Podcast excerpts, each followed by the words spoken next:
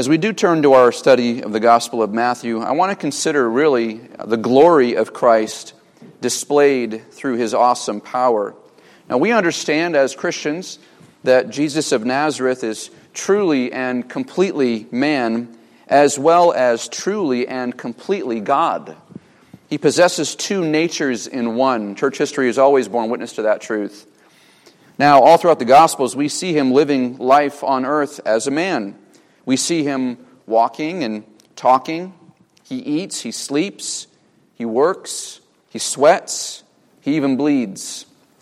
Seeing Jesus as a man is really not difficult for us because we can identify humanly with the person of Christ in his humanity. However, when we begin to comprehend him as God, that is when things become very interesting.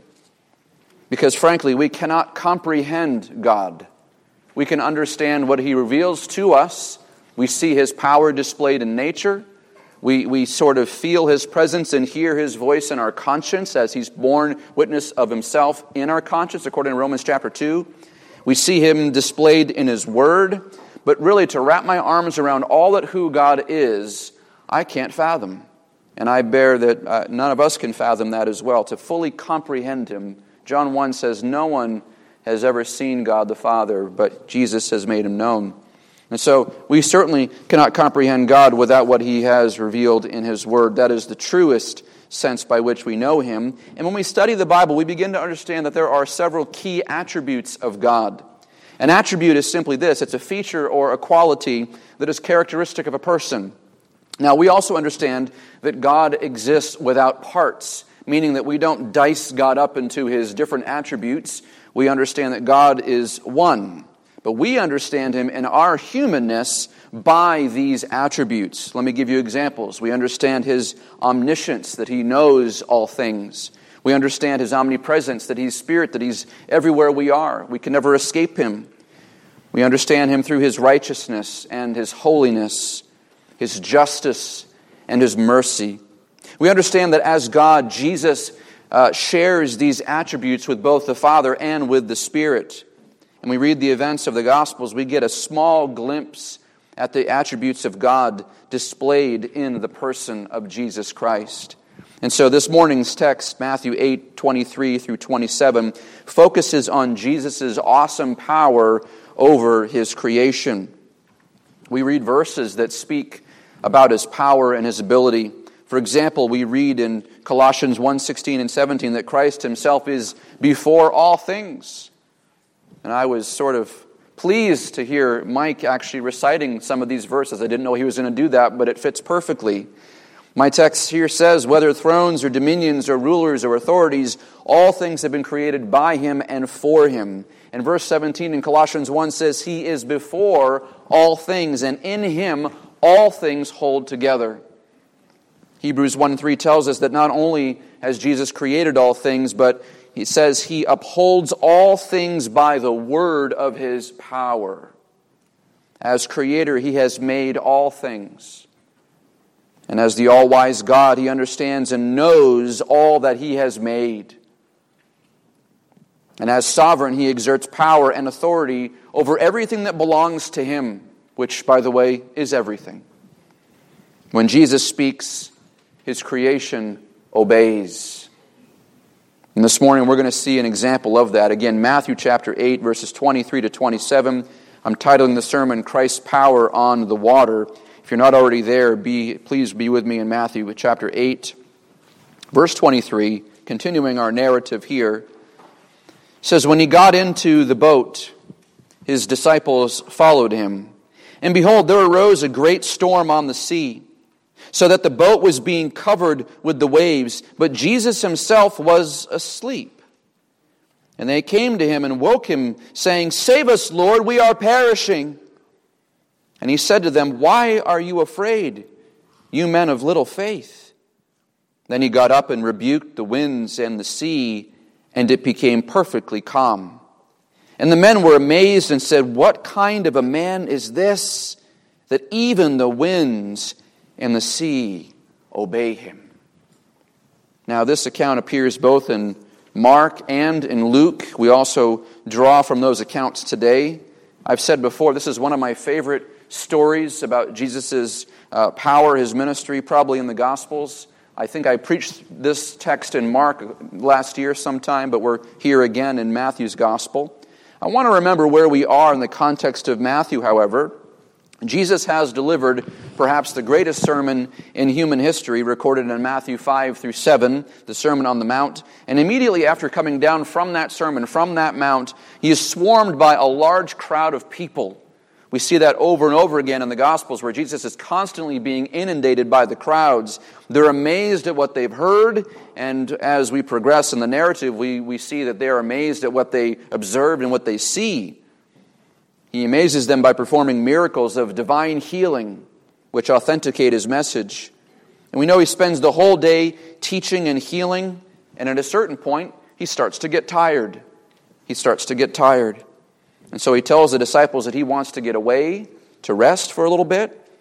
And this is going to take them in a boat across the Sea of Galilee, probably about eight miles or so across the middle portion of that sea. However, before he leaves uh, the shores of Capernaum, he is approached by no less than three people who are seeking to follow him. At which point, he takes the opportunity to teach on really the true cost of discipleship. And we looked at that last week what it means and what it costs to follow Christ. And after doing so, he pulls away from the crowd. He's about to embark on this short trip that's going to take him just a couple hours by boat. And that's the point that we pick it up in verse 23. They've left the shore, they're in the boat, they're crossing, it's nighttime, it's getting dark, it's going to take a couple hours to get there. There's a parallel account in Mark 4 that notes that all this is taking place on the same day. So the same day as the healings is the same day that he's crossing over, but now evening has come. Jesus and the disciples get into the boat, and they cast off. Mark also adds something also interesting that there are other boats with him. So it's not just this one boat with a couple of guys, there are several boats. There's kind of an entourage that is crossing together, heading across the Sea of Galilee at night. Verse 24. Verse 24. It says, And behold, there arose a great storm on the sea the Sea of Galilee is nestled at the base of a small mountain range. It's approximately 680 feet below sea level.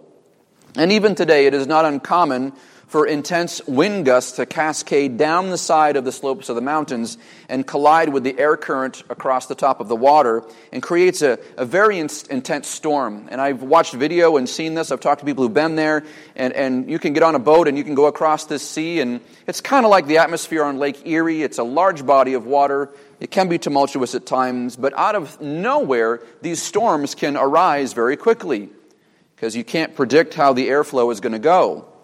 They can produce swells of upwards of six to ten feet, these waves on the water, certainly rocky enough to capsize a small boat. But what makes the climate even more difficult is that the storms, again, can come quickly without warning. This is happening, all of this at night. So if you're already not having a good time with the storm on the water, when it's totally pitch black and you can't see anything, you don't know what's coming at you. It can be very terrifying. And that's what's happening here. It says, There arose a great storm. A great storm. Both Mark and Luke record that it was a fierce gale, meaning that the winds were so violent the waters were raging against the boat. More than simply rocking the boat back and forth, Matthew notes that the boat was being covered with the waves. So waves are, are, are capping and going over across the top of the boat itself. They're breaking up over into the boat. Mark adds so much that the boat began to fill up. So now the Sea of Galilee is swallowing up this boat, and water is coming up inside of this boat. Again, this boat is small enough to fit maybe about 12 people or so, a small group of fishermen, not a big boat at all. And the waves are capping over and filling the boat. Luke adds one more note. They begin to be swamped and were in danger. Middle of the night, storm is raging, your boat is filling up, you're going to go down. I forgot to add that the depth of the sea, at the deepest point at the Sea of Galilee, is about 200 feet. So if you go down, you go down all the way. This is terrifying, my friends. If the boat capsizes, they're all going to go overboard in a storm at night, all the way to the bottom. There's no way to escape. They know this. All of them have fished and been on this sea before. They know the danger. They know that they're all about to die if something doesn't happen. Now remember, Jesus is in the boat. And the question is, well, where is he? The text says he's sleeping. He's sleeping. I love the, the stark contrast between what we see with the disciples and what we see with Jesus. But Jesus is sleeping. Mark adds that he's been he's in the back of the boat, he's on the stern, he's asleep on a cushion. There's a small cushion, he's sleeping on this cushion. After all, a, a full day of teaching and ministering, that's enough to exhaust any person. And the question is, well, how tired do you have to be to sleep through the worst of a storm? But I would counter with a tongue in cheek question How sovereign do you believe God is to be asleep on a cushion during a storm? And I would say, therefore, Jesus sleeps. But the disciples, they're not so relaxed. Look at verse 25. They came to him and woke him. Now I want to pause here. They probably thought to themselves before they did this, I don't think we want to wake him. He's been teaching all day. He's exhausted. Don't you feel bad when someone has just given their all all day? You don't want to wake them up when they're sleeping. But they're terrified. They came to him and they woke him, saying, Save us, Lord, we are perishing. Now, again, nobody wants to do this, but they're at a place where they have no choice. They have no choice. As far as they can tell, or as far as we can tell, I should say, at least seven of them were, uh, were fishermen. Surely one of them knew what to do. I don't know who the senior fisherman on the boat would have been. I think it's easy for us to say in our minds that, well, it's certainly Peter, but it might have been John. It might have been anybody else that was uh, well versed in what to do in the midst of a storm. What do you do? Well, the answer is nobody. They didn't know what to do. There was no options. And the question is how bad does a storm have to be for a, a boat full of professional fishermen to start to panic? How bad does it have to be? And I would venture a guess pretty bad. And so they do, they wake Jesus. How do they wake him? Do they wake him the way that you and I want to be woke, woken up? Do, do, they, do they come and say, they touch him very gently and say, Lord, I, I hate to bother you, but there's, there's some danger. Did they give him that kind of moment? No. They wake him with screaming. Anybody been woken up by screaming before? It's not fun, is it? I'm having sense memories of last night, actually, my infant son. Pray for my wife if you get a chance. But they, they wake him with screaming. Matthew, Mark, and Luke all record different utterances from the disciples. And if you look at the parallel accounts, you stack all the accounts next to each other, there's different words. And you might think to yourself, well, which one is correct? I believe they're all correct. In Matthew, it says, Save us, Lord, we're perishing. So somebody in the group said, Save us, Lord, we're perishing, we're going to die. Luke records, someone says, Master, Master, we are perishing. Same kind of a thing. And it's Mark's account that has me convinced, however, that's my son. Mark's account convinces me that all the disciples are, in fact, yelling and screaming together, totally unhinged, because one of them says, Teacher, do you not care that we're perishing? Think about the, that phrase for a second. Think about that accusation in the midst of panic. Not only is it, we're going to die, we're going to die, but do you not care that we're going to die? Teacher, do you not care that we're perishing? This is not a rational response to the threat. This is a, a visceral, emotional reaction to what is perceived to be a life or death situation. They're not thinking logically, they're not thinking uh, compassionately, they're not thinking reasonably. And so the disciples at this point, according to Matthew, Mark, and Luke, they're all losing their minds in fear and in terror. And how does Jesus respond? It says he gets up. Now, Mark and Luke record a different sequence of events than Matthew. It's possible that Mark and Luke aren't worried about the sequence as much textually as they're writing their Gospels, and they want to focus more on the miracle. That's certainly true. We don't really know their editorial reasons for why they order the events the way that they do. It's possible that Jesus speaks, however, before and after the miracle. Matthew records what's said before, and Luke and Mark record what's spoken afterwards. That's certainly possible. But here's how Matthew sets it out. He records this reply to their panic. Immediately, he says this in verse 26. He says to them, Why are you afraid, you men of little faith? Scholars have noted the sense of the phrase in the Greek grammar. Why are you afraid? That's not really a question. He doesn't get up out of his slumber and say, Oh, that's interesting. I wonder why you're afraid right now. Let's talk about this. What, what, what's got you troubled, guys? That's not the nature of his question. Rather, it's, it's an accusation, it's a rebuke. A sense, the sense of it is, why are you so cowardly? Why are you afraid right now? Again, he's just been startled awake. Why are you worried? Why are you afraid? As the boat is rocking and capsizing.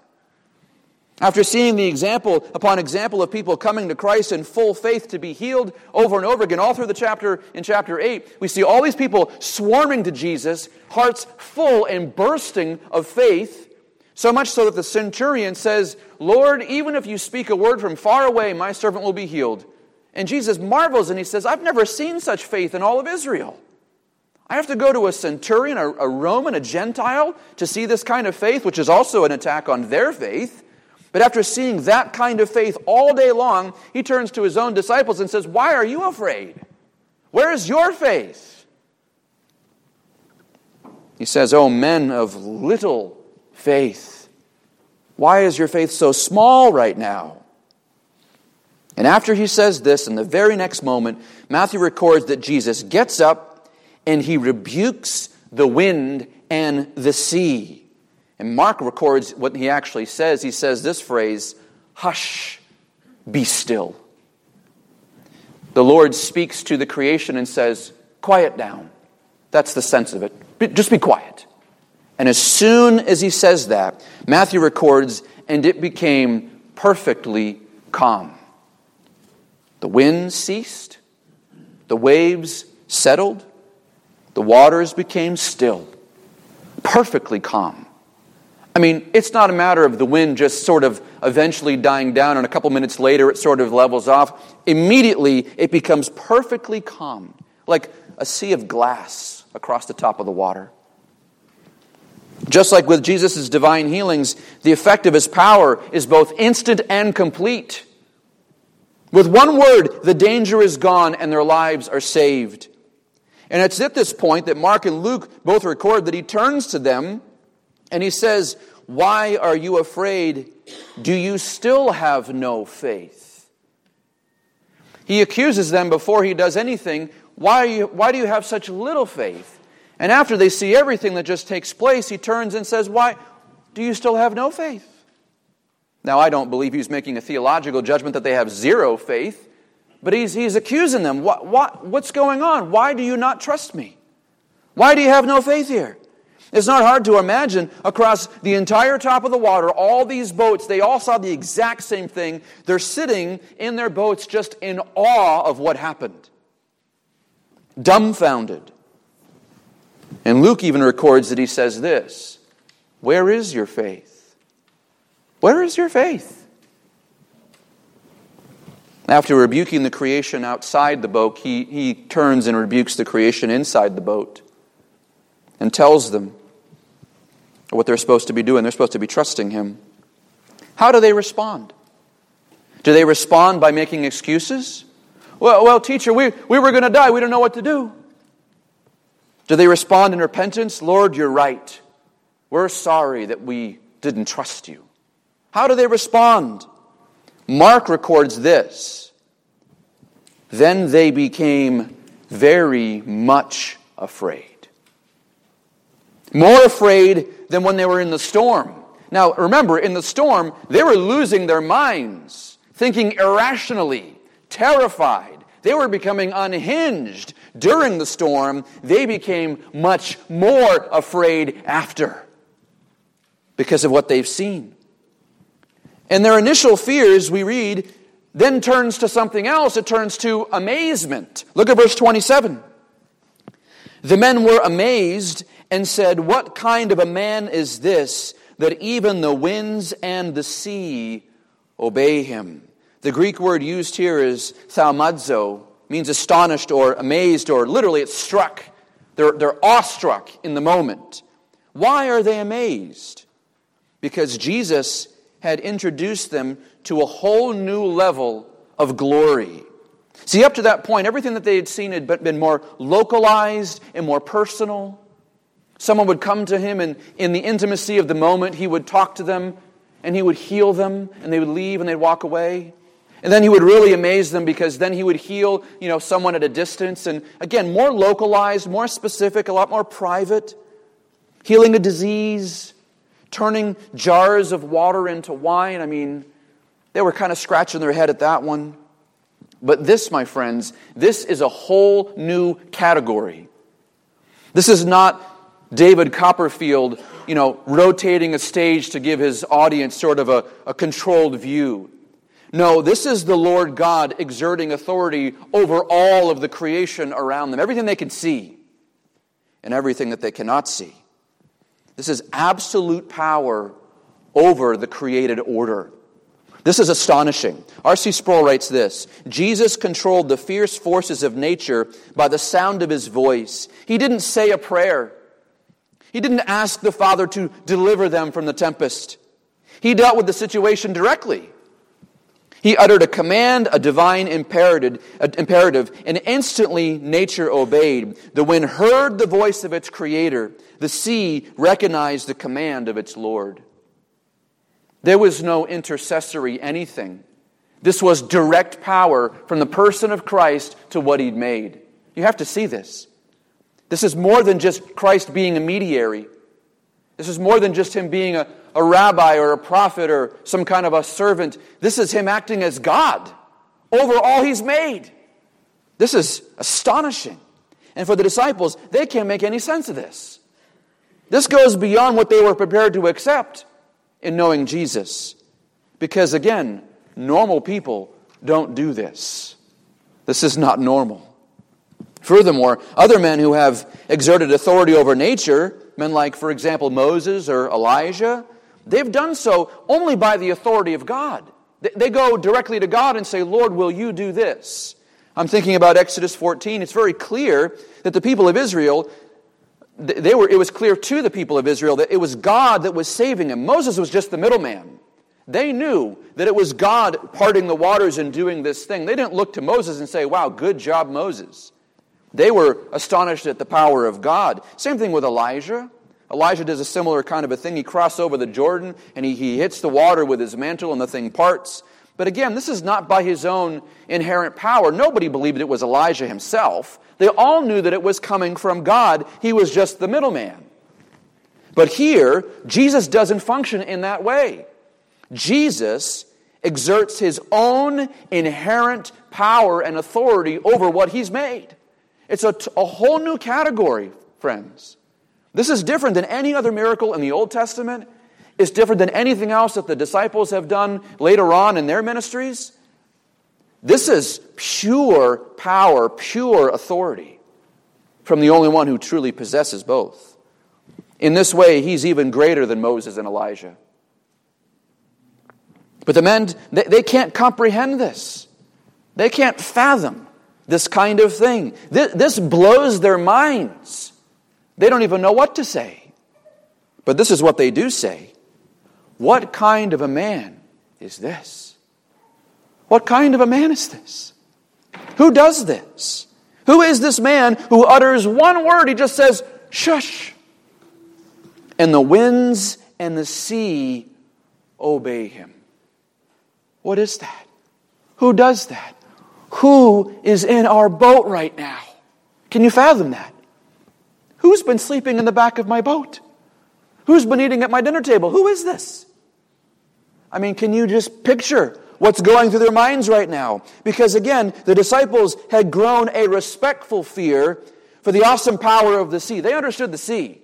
Now, they couldn't comprehend all of what the sea was, but at least they kind of knew. When it does this, watch out. When it comes this way, watch out. We don't go out during this time, we come in during this time. They had a handle on what the sea was. They could get that. And while they couldn't tame the sea, they could at least understand the sea. But here, not one of them could understand this. This doesn't make any sense. Who is this? Who is this Jesus of Nazareth? In Psalm 89, the Davidic covenant is portrayed as the writer begins to sing the goodness and the loving kindness of God, I just want to read these verses for you in Psalm 89. He says, I will sing of the loving kindness of the Lord forever. To all generations I will make known your faithfulness with my mouth.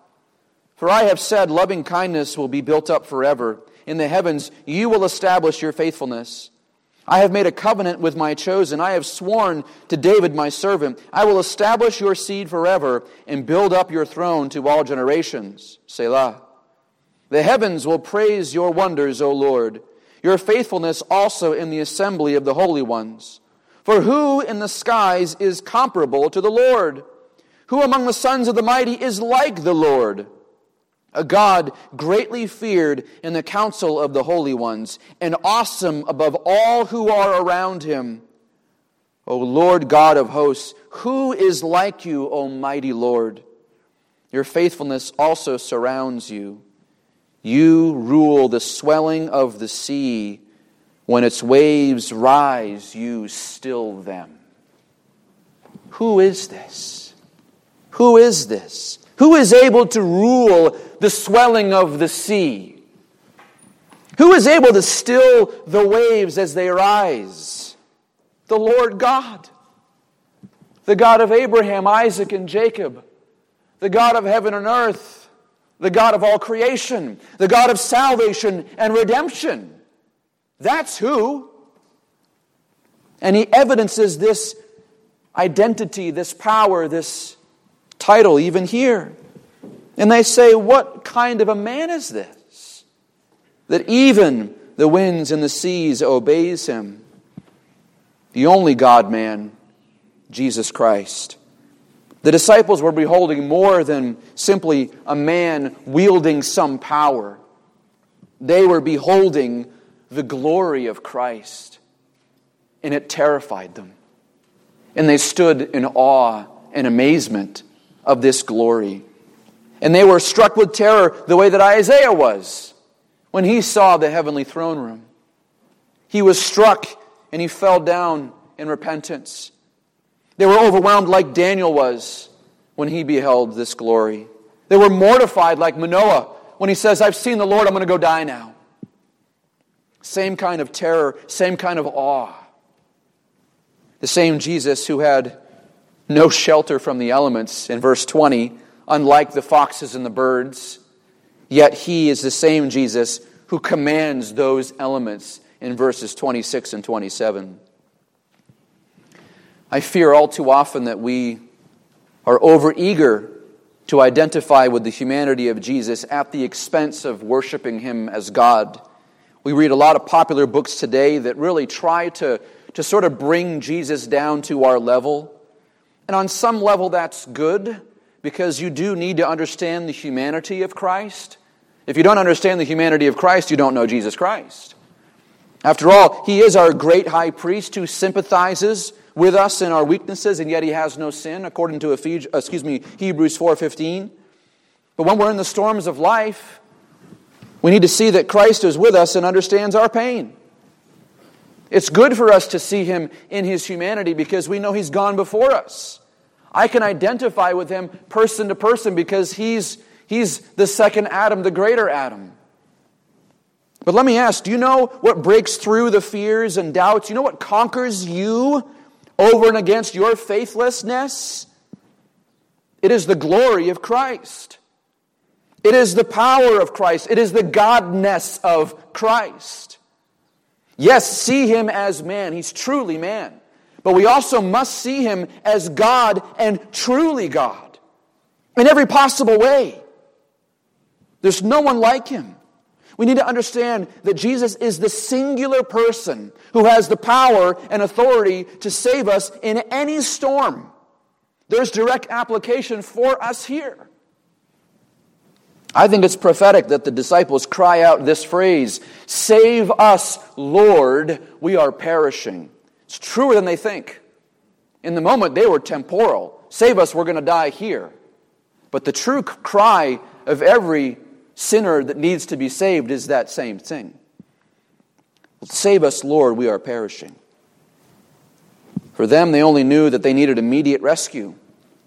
They knew that there was an intense danger right there. But they had no idea that their cry would be the cry of all who would come to Christ for eternal salvation. Not physical salvation, but a spiritual salvation. And not a windstorm, but the storm of God's fierce judgment against the sinner.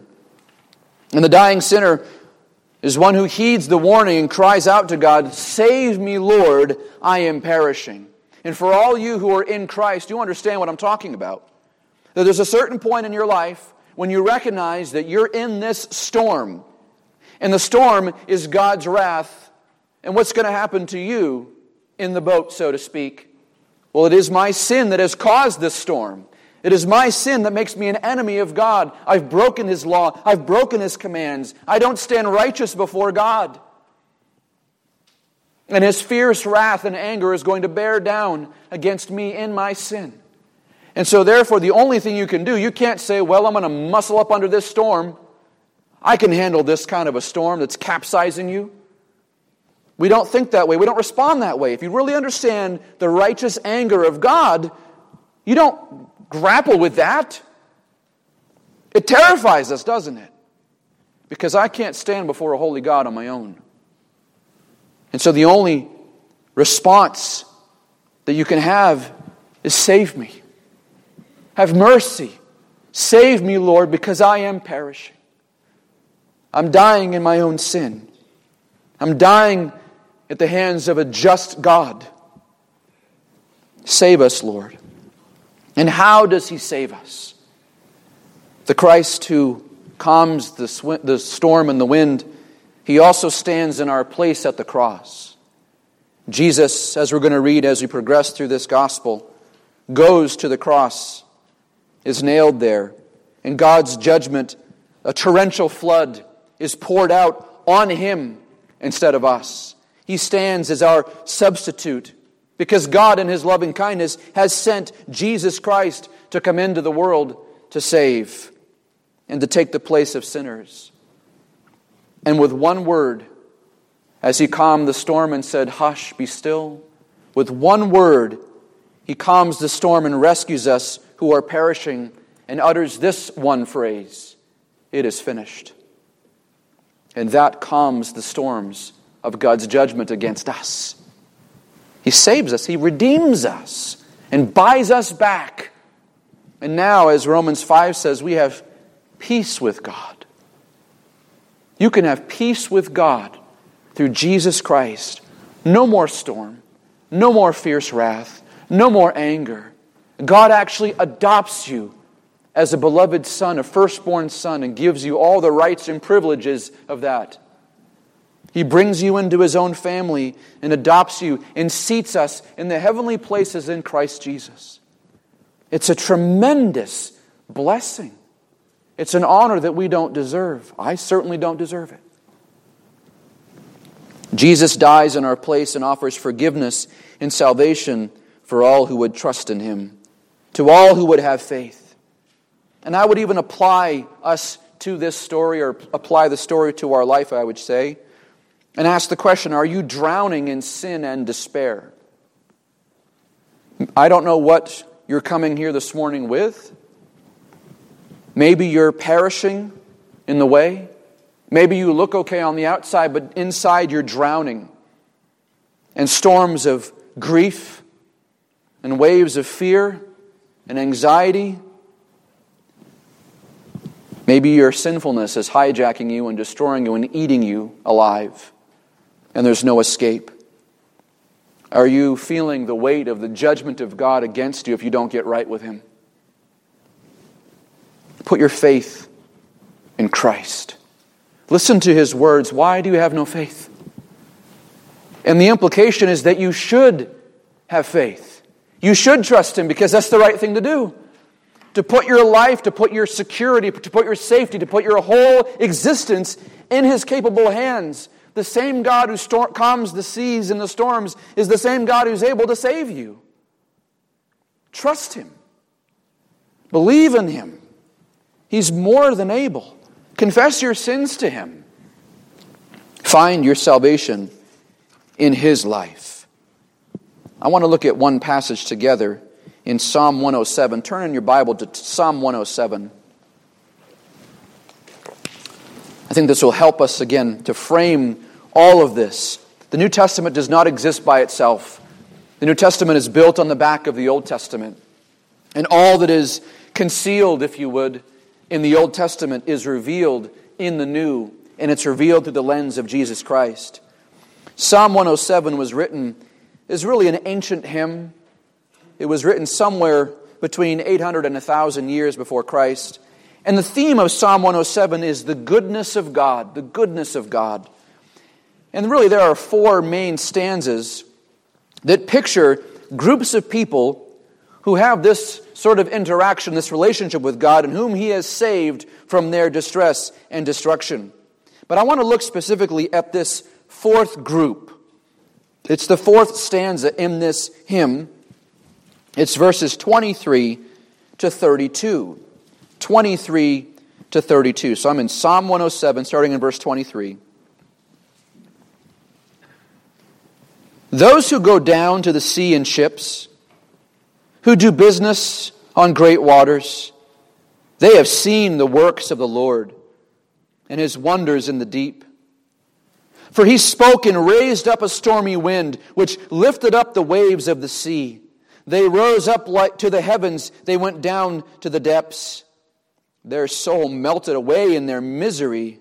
They reeled and staggered like a drunken man, and were at their wits' end. And they cried to the Lord in their trouble, and he brought them out of their distress. He caused the storm to be still, so that the waves of the sea were hushed. Then they were glad because they were quiet. So he guided them to their desired haven. Let them give thanks to the Lord for his loving kindness and for his wonders to the sons of men. Let them extol him also in the congregation of the people and praise him at the seat of the elders. That's, this is a commentary on what happens in Matthew's gospel, written a thousand years before it took place with incredible detail. It's also interesting that when Jesus is speaking to them, just a little footnote here, he says, Why are you afraid, you men of little faith? He doesn't call them friends, brothers, disciples, my students. He says, You men of little faith. But back in Psalm 107, verse 31, he says, Let us give thanks to the Lord for his loving kindness and his wonders to the sons of men. I believe it's an allusion even to this, this imagery. That all that took place on that stormy sea that night was to picture and prefigure, or I should say, not prefigure, but fulfill, if you will, what we even see here. The storm didn't just happen. No, God brought that storm and shook their boat and filled it with water to the point where they became terrified. Why? Why did God bring that storm? So that He could display His glory. Is there any storm, my friends, that God does not bring about? Is He not sovereign over all things? There are difficult seasons in life, aren't there? We've had difficult seasons even recently. For many of us, I'll just be honest with you, the last two weeks, I've seen crazy things going on. Many people in crisis, many people struggling, whether it's their health, whether it's their relationships, whether they're concerned about what's happening politically, socially, whatever it may be. But here's the thing I believe that everybody right now is being hit somewhere. All of us are being taxed and driven to the end of ourselves. The Lord has a way of sort of cutting through and getting in between the, the crevices of our armor to hit us at a weak point, to remind us of our humanness, to remind us even of our fallenness, to, to wipe out the legs from underneath us until we have nowhere to stand. God brings about storms now, by the means of this, the evil does not belong to God. He doesn't, he's not the author of evil, but he sovereignly superintends everything that happens. And he's Lord of all things. Satan can't do anything without the Lord's permission. Read Job. But the temptation for us is to panic. The temptation for us is to become unhinged and to lose our minds and to freak out. Say, Lord, what are you doing? Why are you doing this to me? Why is this all happening? And you just become unglued. But God is chastening His church. And I believe He's certainly chastening our church, and that's a good thing. It's good. It's good when God brings the trials. The trials themselves are not fun. There's no joy inherent in the trial. But James 1 says that we, when we see these trials coming on, we are to rejoice. Because we can identify in our minds and in our hearts that we know that God is doing something. He's bringing about this trial to grow our faith, to increase our dependence on Him, so that we stand in awe of Him and look to Him for our salvation. Lord, if I'm going to survive it all, it's because you uphold me. If you're going to survive anything right now, it's not because you're so great and you have all the, the spiritual fortitude to lift yourself up. I'm doing good this year. I, I would gather that many of us are not doing great this year. For some of you, it might have been the last several years. For some, even decades. For some of you, you're about to enter the worst trial of your life, perhaps. But God is God. And He is in the business of saving people. Saving people. I want to encourage you, wherever you are, whatever's going on, whatever's about to go on, whatever has happened, don't panic. Don't lose your mind. Don't freak out. Don't just assume it. this is the end and God's given up and we're just going to all die. Because you hear that all over the place, don't you? Don't panic. Don't be erratic. And don't fear. God is chastening his bride. He's disciplining us for godliness. He's using all of these trials, all of this difficulty to squeeze us in, to cut off the dead limbs that are in us and on us, to conform us to the image of Christ. In the end, He wants us to be stronger in Him. He wants our faith to grow in Him. And He's going to use everything that He wants to use to bring that about. And when you get to the end of your life and you're standing at the gates of glory, will you not be thankful for the storms of life that have driven you to, to Him alone? I read story after story. I read a lot of Christian biography, Christian church history. I would encourage you to do the same. And you get to see how God has used seemingly tumultuous circumstances in the lives of his faithful to drive them to trust in him every time without fail. I've never read a story of a faithful believer who's had an easy life. I've never read it, never seen it. No, he brings us through adversity. He chastens us, he disciplines us, not because he hates us, but because he loves us, because he desires to grow us and to sanctify us and to conform us to his image. So let me plead with you don't fight him. Don't fight him. Don't stiff arm. Don't push back. Don't get angry. Trust him. He is the sovereign Lord who calms the seas and raises the dead. And he can save and protect and sanctify you for your good and for his glory. Father in heaven, we thank you for your loving kindness to us. God, there are so many things that are happening, and, and Father, you're the God of history. You've seen this before. There's always seasons where it just seems like things are difficult, whether on a global scale or a very personal scale.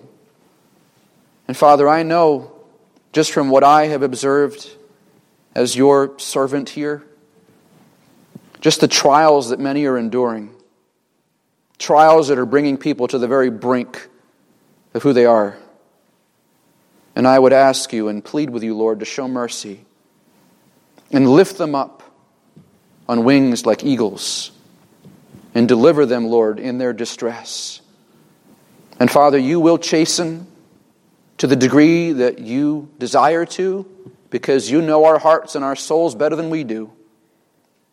And Lord, even though we are struck down, as Paul says, we are not destroyed, that you will sustain those you love. And so, God, I thank you. I thank you earnestly that you are growing your church. You are chastening us and you are trimming away our pride, our arrogance, our self sufficiency, sinful patterns in us, our anger, our hatred, whatever it may be, that you're trimming those things away and strengthening us in the inner man to trust you. And so, Lord, I pray that as we're in this boat, as it were, that you would help us, that you would give us and grow our faith for your glory. Thank you for being a God that we can trust. You are ever trustworthy. You are sovereign. You are holy. You are righteous. And you are just. And you will glorify your name because it is worthy of glory. We pray all this in Jesus' name. Amen.